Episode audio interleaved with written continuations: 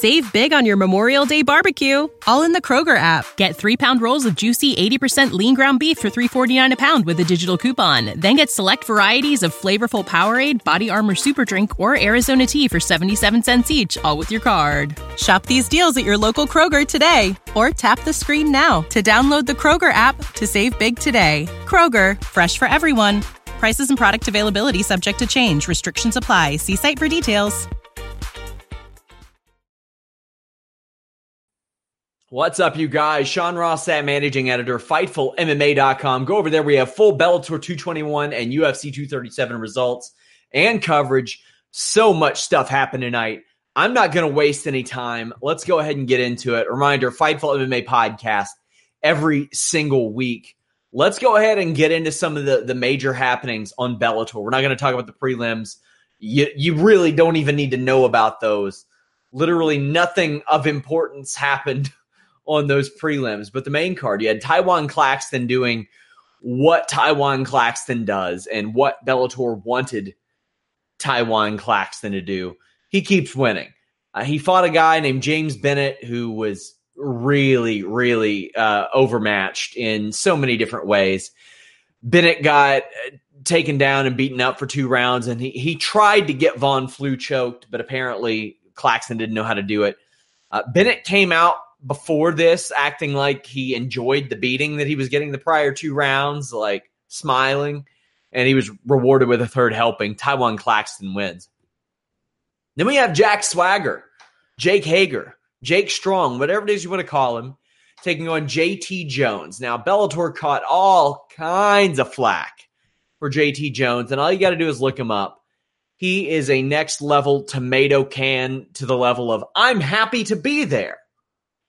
Like I'm Bellator didn't really exactly hide the fact that they were setting up Jack Swagger for an easy one here. They they put up the if they went bowling, they, they put up the bumper lanes for Jack Swagger here. Swagger lands a quick takedown, a double wrist lock, a top wrist lock, and JT or TJ Jones actually got out of him. I don't know what the hell his name is. TJ Jones. Arm triangle gets it done. Hager held on to the submission a little bit too long and heeled the crowd afterwards. So this submission, uh, Swagger held on to it just a, a little bit too long, and he said that he was going to make sure that that it was a submission because he, he's had some things happen in the past where it doesn't seem like uh, it it didn't seem like the person was tapping. He wanted to make sure that the ref pulled him off it wasn't him letting go of it. That I understand. But uh, you can't do that too long. Fortunately, it's not anything like a heel hook. It's nothing like a, a double wrist lock or a top wrist lock, Americana Kimura, whatever you want to call it. A knee bar, something that can do permanent uh, damage like that. An arm triangle, a couple extra seconds isn't really going to hurt anybody that much. Hager heeled the crowd hard. There was some good heel work, both in Brazil and I think Chicago is where Bellator 221 was. So uh, Swagger encouraged the boos. That was real good stuff. Uh, he's going to get another can to fight again. He's 37, but he told us that he wanted to fight like three or four times this year. So I look forward to him getting back in the cage later this year. He's doing well. He has a wealth of support. Um, Joseph Boza says that TJ said that he weighed 330 pounds when he took the fight. Meanwhile, Jack Swagger weighed in at under 240. Man, that's small by old 1980s WWF standards. I like it. AJ McKee, Antonio McKee, Pat Curran. This wasn't a good fight. It punched AJ McKee's ticket to the Bellator featherweight uh, World Grand Prix. Curran took McKee down in round two after McKee had took Curran down in round one. This wasn't good. It's not really the performance you want to see out of a prospect versus legend fight. They used Pat Curran here in order to solidify uh, to solidify AJ McKee's name, and that's okay. They probably should. Uh, that's okay because Pat Curran ain't never getting back to that level that he was at. Never, ever, never getting back there. And he's 31 years old, I think.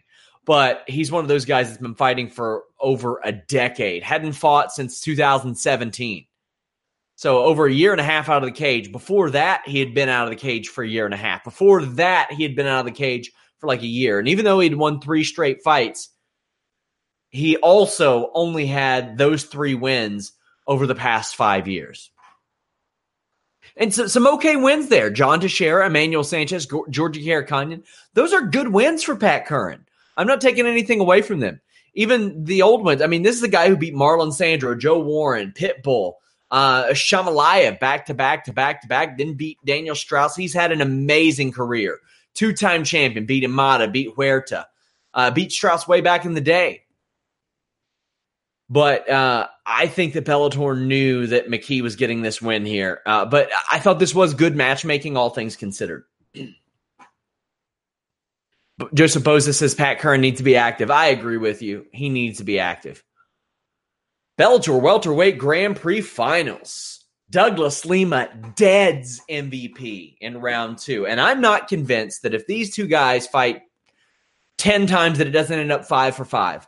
Uh, despite the fact that MVP, we're going to hear this from about two people tonight. Despite the fact that they got knocked out, I was very impressed with how they performed. MVP came out, and even though uh, Lima took him down, MVP was more active from his back than Lima was from the bo- uh, from the top. And a guy like MVP has to realize if he can't get up, he's got to stay active off his back. Elbows, up kicks, anything you can throw throw the kitchen sink at him. I'm talking Ed Harris from Major League.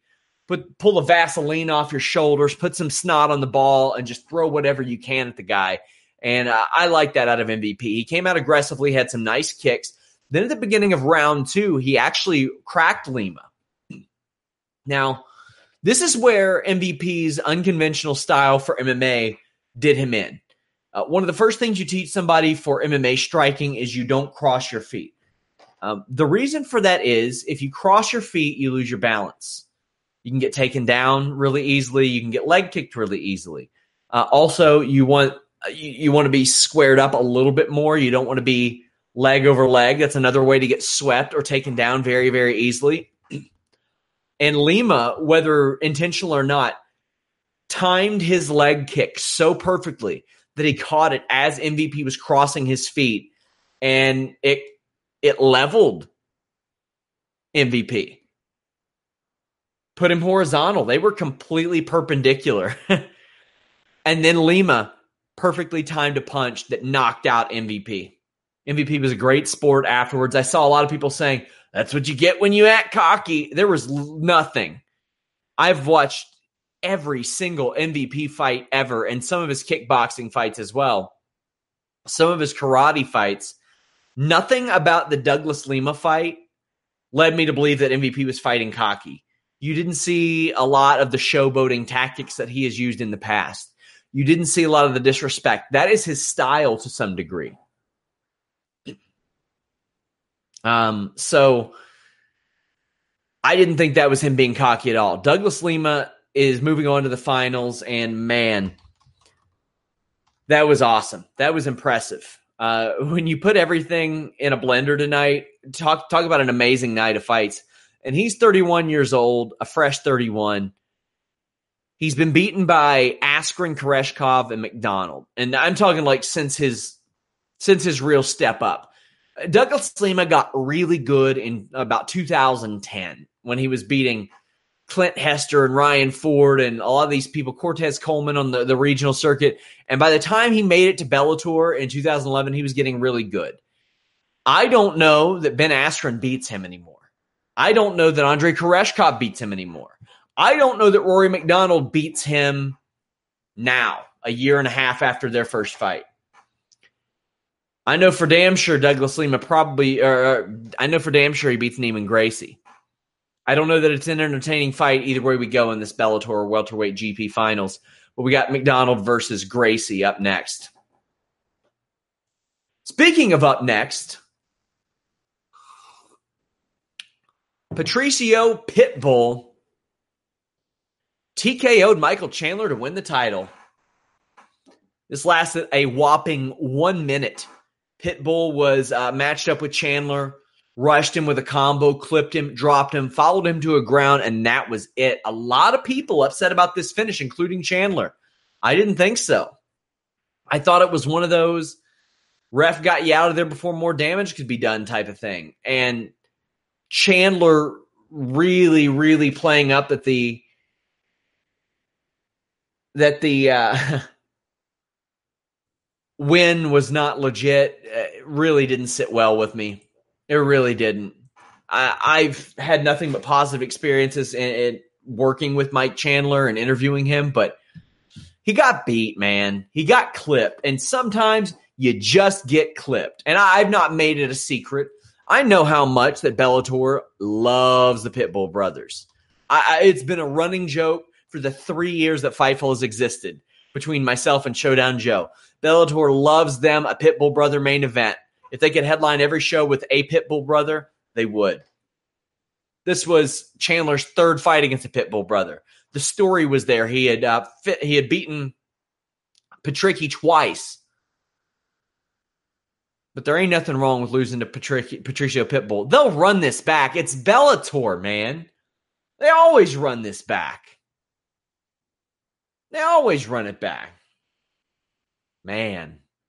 It's what they do, man. They do rematches, uh, whether or not they're warranted. And this one, I don't necessarily think is warranted. I think if you get beaten in the first round, in the first minute, you should probably just kind of sit it out Go back, uh, beat somebody else. Now, here's the thing Patricio Pitbull, I would imagine, is going to be involved in the world, the featherweight GP, but now he's a double champion. And a thing that we're going to speak about on the Fightful MMA podcast this week is Patricio Pitbull the greatest Bellator fighter of all time now? He has competed for the for world championships for six years now. He is a three-time Bellator champion. Man, he is a Bellator tournament winner, multiple time Bellator tournament winner. He's beaten a lot of great, uh, good guys. I mean, I, dare I say that this may be his biggest win yet? I, this is a hell of a lot bigger than Diego Nunes, Daniel Weichel, Daniel Straus. This is his defining victory. We'll talk about that this week. Somebody says Dada 5000. Oh, man. Oh, geez. We're going to get to the Thug Rose stuff. Don't you worry. Let's run through these UFC prelims very quickly because there's not a lot to talk about. Uh, Viviana Araujo just flattened Talita Bernardo. You want to talk about somebody who made an impression on me. Viviana Araujo up two weight classes from strawweight to bantamweight beats number 15 Bernardo on a few days notice. So uh, I guess technically she was one of my I got 5 on it picks because I said whoever uh, it was Melissa Gatto was my pick because of women's MMA being so unpredictable. Araujo slid right in there when uh, Gatto was pulled, but she was beating Talita from early on, got the pressure put on her at the end of round two, and it looked like it could spell like a spell trouble, but she didn't coast. Instead, she finished Bernardo in the third round. I can't tell you how impressive this was. Out of her weight class, late notice against the top 10 opponent. This was a big one for her. She's a stoppage machine. Her one loss is against Sarah Frota, who is in the UFC and had a very close loss to Livia Renata Souza. So I'm not holding that against her. We're talking about two people who are going to probably make their mark in uh, the UFC. So I I'm looking out for her. I do a, a quick plug every morning after these UFC pay per views. I do my uh, Sean Ross Sapp's recommendation, and I you got to watch this. And there aren't a lot of opening fights that I think are even even if they're barn burners, are they worth watching because of the quality level? I think Viviana Araujo is uh, worth looking at. Hey guys, for everybody talking about head spikes, I'm to let you all know about that. I've been in just hold up. Raoni Barcelos uh, defeated Carlos Huachin round two. Uh, this was Barcelos. He's you probably should watch this. This is the pretty nice emerging prospect. Worth your time. He threatened on the feet, on the ground, in the submission game, ground and pound. He has some exceptional boxing, which is put over accordingly on commentary. He moves a 14 and 1 career, 3 and 0 in the UFC. He had a very impressive RFA run. But this is a guy who couldn't who could barely get into the cage for 2 years. Uh, the finish will be controversial to some, but I was okay with it. Carolina defeated Priscila Cachoeira. I don't know. I can't imagine either one of these getting very relevant fights. This is a very fun fight to watch, but not a good technical fight. Carolina was keeping her chin straight up, but prevented the overhands pretty well by, by jumping into the clinch. Cachoeira didn't have the footwork to cut off Carolina effectively, so she was chasing, swinging at air, getting countered. Carolina landed a really sick head kick, but didn't seem to know how to apply an armbar or maintain side mount. There was this illegal knee thrown, this kick, but I don't think Carolina meant to do it. It was eh. And Priscila Cachoeira took this very, very short notice, but yeah, Luana Carolina uh, won this in a fun fight. Who boy, Clay B- Guida beat the piss out of BJ Penn. It says something. BJ Penn, a fantastic human piece of shit. It just he is a, a big piece of shit. In and out of the cage. He didn't get knocked out, so technically he's doing better these days. He did not terrible in the first round, so people were like, "Oh my god, BJ Penn won a round." They got to get to Hawaii already, so this motherfucker can retire. Guida really poured it on in the third round. And he just got sick of the shit. Beat Penn's ass in round three. I would say this was uncomfortable, but seeing Penn get beaten up isn't uncomfortable. He's trash, man. Motivated Penn gave way to vintage BJ Penn with the quickness because he got tired. Warlley Alves just assaulted Sergio Moraes. Alves just chopped away at the legs of Moraes. Mother of God. This continued for three rounds until he just put Moraes away. This was a sustained assault. That's what this was. Warlley Alves, man, if he see the thing is, if Warlley can piece together a really good winning streak, he's going to be a guy that they push in Brazil, especially he's going to be a guy that they can always go back to on the fact that he submitted Colby Covington. And uh, he's won three of four, so that's good. The Barberena loss does not look good at all. The Usman loss doesn't look bad, but you know he's got to be sitting there praying for Colby Covington to beat Kamaru Usman because he beat Colby Covington in about 90 seconds talk more about that later. Thiago Moises defeated Kurt Holobaugh. Moises has a beautiful takedown on Holobaugh in round one. Does the same uh, after round two, but Kurt Holobaugh opened strong. Back on the feet, Moises, I like that he, he relied on some really hard elbows. The pace of this fight was very impressive. But Moises really dominated this fight and didn't, didn't give up to the final bell. He ended up winning. Whew, Little Nog got put out to pasture by Ryan Spann. Spawn, Span. He took down Little Nog but couldn't submit him. I didn't see this as a charity case fight like the BJ Penn fight. Uh, Nog had won two of three. He'll keep getting fights if he wants. They hit the feet, and Nog seemed happy to slug it out, but Spann put him flat on his ass, man. And that was it. That was it. Big win for Ryan Spann. Um, Nog isn't a top 15 fighter anymore, but you know, this was your typical prospect versus uh, versus legend fight, and to the contrary, uh, this was the opposite of AJ McKee versus Pat Curran. This was a 27 year old and Ryan Spann who came from the contender series, who came from LFA, who, the, who they really like, who actually didn't look great between 2015 and 2017 he went like two and four at one point and got finished in 15 seconds by Carl Roberson. And now he's put together just this really, really great run in LFA contender series and, and UFC. What's the easiest choice you can make? Window instead of middle seat? Picking a vendor who sends a great gift basket? Outsourcing business tasks you hate? What about selling with Shopify?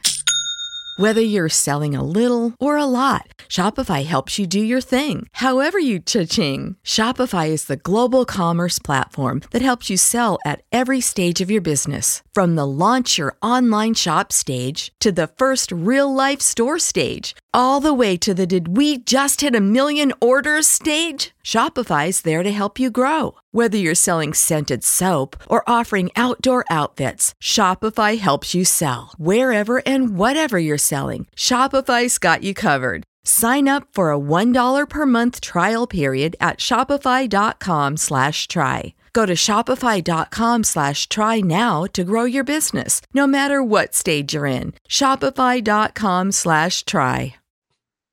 Really turned it around.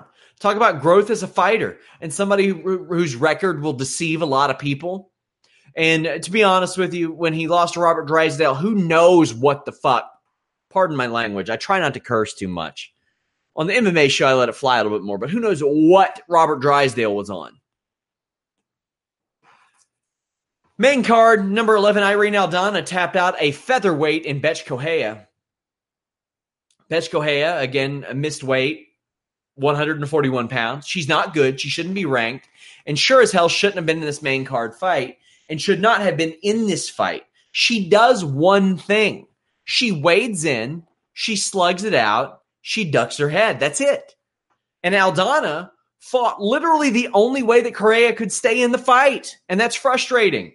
As someone who preaches how much Correia is not good and have since the beginning of her UFC career, it's very frustrating. I think that most of the people that Correia beat, I think the two horsewomen that she beat probably should have beaten her if they would have fought to their abilities. I've never seen somebody get so far on so little. She counter like she's able to counter really well when you get inside. But I mean, she is really coasting off the fact that she got put face down, ass up on a straight out of Compton logo by Ronda Rousey. Uh, so Correia shot a, a, lazy takedown, got belly down armbarred with the quickness. Well, let's run you through a history of Bet, Bethe Correia because I'll, I'll do the rant this week on the Fightful MMA podcast where Showdown Joe can react. I can I can get a little more feedback off of this. I mean, Bethe Correia is 35, she'll be 36 this year. Submitted by Aldana. Hadn't fought in two years. Got knocked out by Holly Holm. Before that, she got a draw against Marion Reneau. Robbery. Marion Reneau should have won that fight. Jessica Eye beat her. That should not have been a split decision win for Bethe Correia. That should have been a win for uh, Jessica Eye. Pennington beat her. Ronda Rousey knocked her out. We're looking at f- almost five years since a win. And she blew weight. You kidding me? Blew weight should be on a six fight losing streak at this stage. Man, and actually, uh, this fight she she got pulled last year. Now, I'm not going to pretend that that's that's something that she makes a habit of. When she commits to fight, she usually shows up in fights, which is more than I can say about a lot of people. But what does this win do for Irene Aldana? Not a damn thing, realistically, even though she's won three in a row. Nothing really. She beat a featherweight. Laureano Staropoli beat down Thiago Alves. This was another sustained beating. Alves would occasionally throw a leg kick, landed a pretty good, uh, pretty good uh, takedown at one point.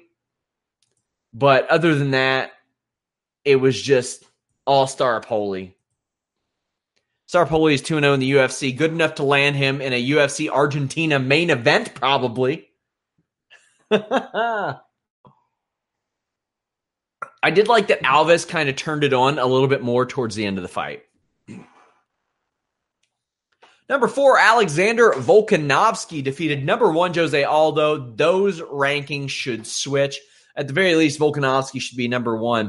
This wasn't a great fight. I thought that Aldo would be able to saw through Volkanovski with kicks, but it wasn't.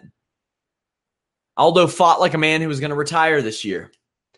His championship aspirations are essentially done in the UFC if he does retire this year. This was a primarily stand up fight, which I thought would favor Aldo. However, Volkanovski was able to take the first two rounds. And then I thought he coasted a little bit, played it safe, pushed Volkanovski or pushed Aldo up against the cage, rode things out there. That was a wrap. Volkanovski 7 0. He wants that fight with Holloway. He should be getting it. He says he wants it in Australia. I don't know if that will happen. Is there an island between Hawaii and Australia they can run that at? As for Aldo, I mean, like I, I wish I had more to say about this fight, but what is there to say about it? It wasn't a great fight.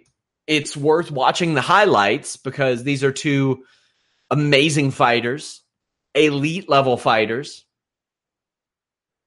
I don't believe that Jose Aldo is that far removed from his prime, honestly.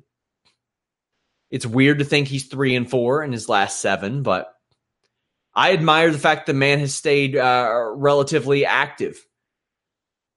And I mean, I, I didn't think he was going to fight a lot after McGregor three years ago, but the fact that he's fought six times since then, it's impressive to me. The, fought, the fact that along the way he's won a UFC title and had three performance of the night bonuses. Yeah. And this was his first loss ever by decision. How about that? You saw that coming. Not me, man. Aldo uh, sticks with it. There used to be a lot of questions about his gas tank, but hey. Chad Medor says BJ Penn versus Chuck Liddell next. That's funny. Penn versus Hawkins. If you mean Jeff Hawkins, Jeff might beat him.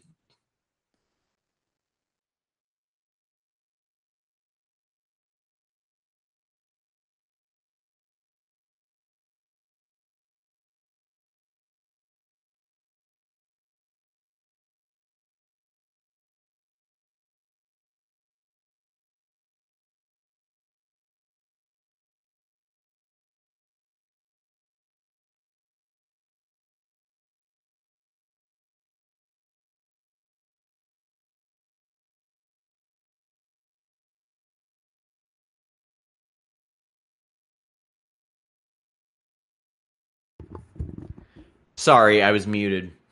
Jared Cannonier defeated Anderson Silva round one, TKO injury. Jared Cannonier put the pain on Anderson Silva's legs. Uh, I didn't like the fact that ESPN and UFC muted the audio on Silva's entrance. I do. I understand they did it for licensing reasons, and I guess I just did it too. I, I, I sang Anderson Silva's theme when we were on mute, but I had to mute it for licensing reasons. That's the gimmick we're going to rock with right now. Silva does not have a finish since that second Sonnen fight. I posted a video on my Twitter that you all should go watch. there was this little girl at Cannonier's daughter's school that's like, You're not the best fighter. And he looked like he was going to kick her knee out. He looked like he was about to destroy her ACL. he looked so pissed. Um, what is there to say about this? Silva still looked really fast. I still think he can beat some people, but I don't know if we'll ever see him again. I think he's the type of guy who will come and fight again because he's Anderson Silva and he just likes to fight. I don't know what a, me- a win over him means anymore. And man, this hurts. And you can say what you want about the asterisk and the, the PEDs and all that. And this was one of the greatest fighters I've ever seen. He's getting stopped with inside leg kicks these days, man. Do I think he should retire? Not really, not unless he wants to. I don't know how he'll feel, but let's talk about how good Jared Cannonier was with this crowd. Holy crap, man. That was awesome. Uh, he talked. He's talked to us about pro wrestling a few times, uh, but and that's that's on our YouTube here. He uh, Roman Reigns that crowd. He should have looked at them and said, This is my yard now. That would have been hilarious. He milked it. That was amazing. Good on you, Jared Cannonier, for heeling that crowd. They don't deserve you. You should heel them. And you know what you should do? Go back there and fight again. Go back there and whip another legend's ass. Do it, man. More power to you. Whew, UFC Strawweight Championship. This is what the majority of this is going to be. Uh, uh we just we got to get in the weeds about this. This is multi-layered 3D stuff. Jessica Andrade defeated Rose Namajunas to become champion, but Jessica Andrade won about five seconds of this fight. Rose Namajunas whipped Jessica Andrade's ass so bad. She got so good I think Rose Namajunas maybe got better at MMA than she ever wanted to be at MMA. Wow. Rose Namajunas stuck and used her range expertly in the opening minute of the fight, and that just continued. Rose stifled a slam with a double wrist lock and then threatened an armbar. Rose even briefly got a takedown. The entire first round is Rose Namajunas in many different ways, just beating Andrade. Andrade did wisely tried to make it a brawl in the pocket because nothing else worked. I don't know who the hell supplied Jon Anik with the stats saying the significant strikes in round one were the same, but they shouldn't be doing stats anymore because they, they were not the same. Rose Namajunas whipped Jessica Andrade's ass. Round two was much of the same until Rose or Jessica Andrade picked up Namajunas in a high crotch in what um, it's called as the Daniel Cormier driver. It's where you flip somebody over off a high crotch and they land on their back. Here's the issue.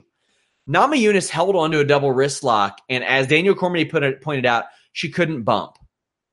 I know a lot of you are thinking, bumping like wrestling? Yeah, like wrestling. An MMA class, catch wrestling class, you do break falls. You do rolls, you do three quarter rolls, you do side falls, you do front bumps, you do flip bumps, you do back bumps. You ha- you learn how to fall because your first instinct when you go into an MMA class is put out your hand. We, I, I tell you what, if if you if you're a skateboarder, go learn how to fall. We had a, a guy in my MMA class. He had skated for a long time. His first instinct, falling off his skateboard, put his arm down. No, man, broke his collarbone, separated his shoulder. Rose held on to the submission, ended up getting dropped on her head, knocked out. I was so scared. I thought she was paralyzed at first, but she wasn't. She was okay, as it turns out. I'm sure she got a concussion. Now, there are a lot of people saying that's illegal. She got spiked on her head. Now, let me clear this up for you. I've been a part of dozens of fighters meetings as as a manager, as a corner man, as a commentator, as a coordinator, uh, working for promotions, any number of things. I have been uh, even some grappling tournaments, the real good fun ones. Uh, as a competitor, you are told, hey, if somebody lifts you up, like in a waist lock or a scoop slam, or lifts you up in a pile driver or a power bomb and it's of their own volition completely, spiking someone on their head is illegal. However, if you're arm barring somebody and you hold on to it, if you've got a double wrist lock applied, if you've got a guillotine choke applied and you do not let go of that and you get spiked on your head, sorry. Hate to say I told you so, but it's on you. Rose Namajunas made a, a mistake. She lost the UFC strawweight championship because she held onto a submission. There is no gray area as far as that is concerned. She held onto a submission. She got spiked on the back of her head. She lost the fight. There's no controversy. There's no issue. I'm telling you, every single fighters meeting I've been a part of, this is cleared up. There's no issue with new rules versus old rules. There's nothing like that. Namajunas lost fair and square, and she lost because she held onto a submission. Now, here's the thing that stood out to me Rose Namajunas, who has dealt with a tremendous amount of PTSD, uh, Jeremy Botter did an amazing profile on her last year, and she dealt with some shit following the Conor McGregor bus attack. That seemingly affected her. She said that losing the championship brought a weight off her shoulders. And I'm like, man, ah. Like that's that's something you don't like to see. You, have seen it out of GSP, you've seen it out of Rory MacDonald. you've seen it out of her. I think she got better than she ever thought she was going to get.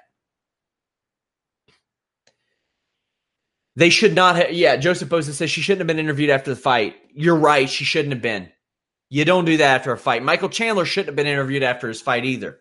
Joe Rogan uh, making it a rule personally that he would not uh, would not interview knocked out fighters. I think is a good move.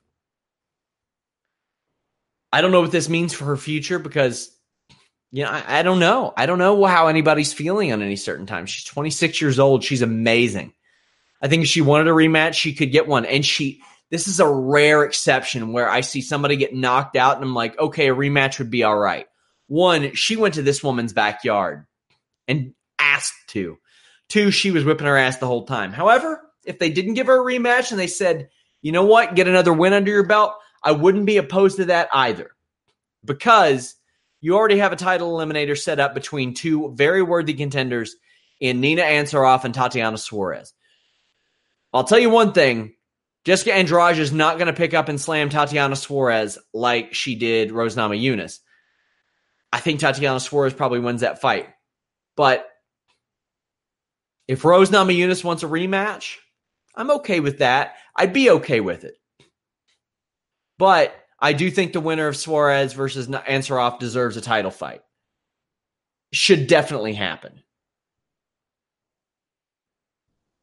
Should definitely happen. What a night of fights, guys. Uh, I want to thank David Tees and Joe Holbert and Jeremy Lambert who helped me out with uh, the coverage of these these MMA cards. I want to thank uh, thank Andrew Thompson who handled all the pro wrestling news tonight. I have my feature coming up tomorrow morning. I'm going to do a stats piece on tonight's MMA show as well, or MMA cards tonight as well. Tell me what you guys want to see more of. We we brought Harry Kettle on to do some interviews. He's got one with Jack Hermansson coming up to uh, fill the void that uh, James Lynch has left as he is heading to the score. Uh, we've thanked James a couple of times in the past, but and he's not on this show. I don't know if he'll ever hear it. I want to thank James Lynch immensely he was a must get for our website. For what we wanted to do, James Lynch was and will always be very important to developing this. Uh, it is not a secret. Our MMA side of things is far, far, far behind our pro wrestling stuff. We don't break a lot of news there. We get interviews, we do a lot of crossover stuff. We have great live coverage. I really enjoy our podcasts. I think I do a pretty good job breaking down what happened uh, some of the technical aspects of that. I have a little experience in that regard. But what James Lynch can do, his professionalism and his excellence, uh, is second to none.